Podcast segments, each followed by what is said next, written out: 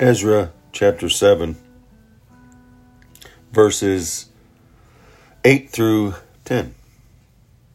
Ezra arrived in Jerusalem in the first month of the seventh year of the king.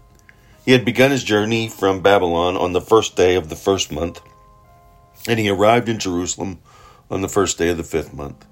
For the gracious hand of God was on him for Ezra had devoted himself to the study and observation and observance of the law of the Lord, and to teaching its decrees and laws in Israel.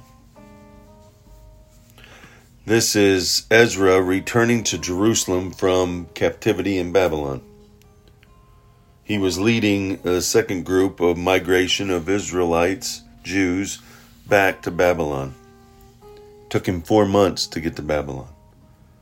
But he led this group because he knew God and he knew God's teachings and he knew God's laws. Ezra demonstrates how a gifted Bible believer today can move God's people forward. He was effective because he was well versed and a student of the law of the Lord, and because he was determined to obey those laws. He learned God's laws. He applied and did God's laws in his own life, and he taught those laws to those around them. He taught both from his speaking as well as his example.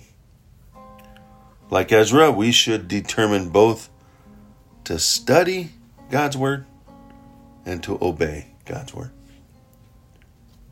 We study God's word to know who God is, to know who Jesus is, and to know the great love that God has for the world and the saving grace he wants to extend to those who love him back, those who trust in the Lord, in Jesus.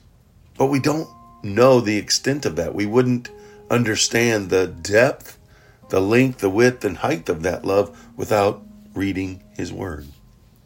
As we read His Word, we understand and we begin to apply that to our own lives and learn to do it in our own lives to live for Him and not live for ourselves, to remain vertically focused on Christ in this horizontal chaos we call life. And then as we dig deeper and as we do it in our lives, we study His Word, we teach it.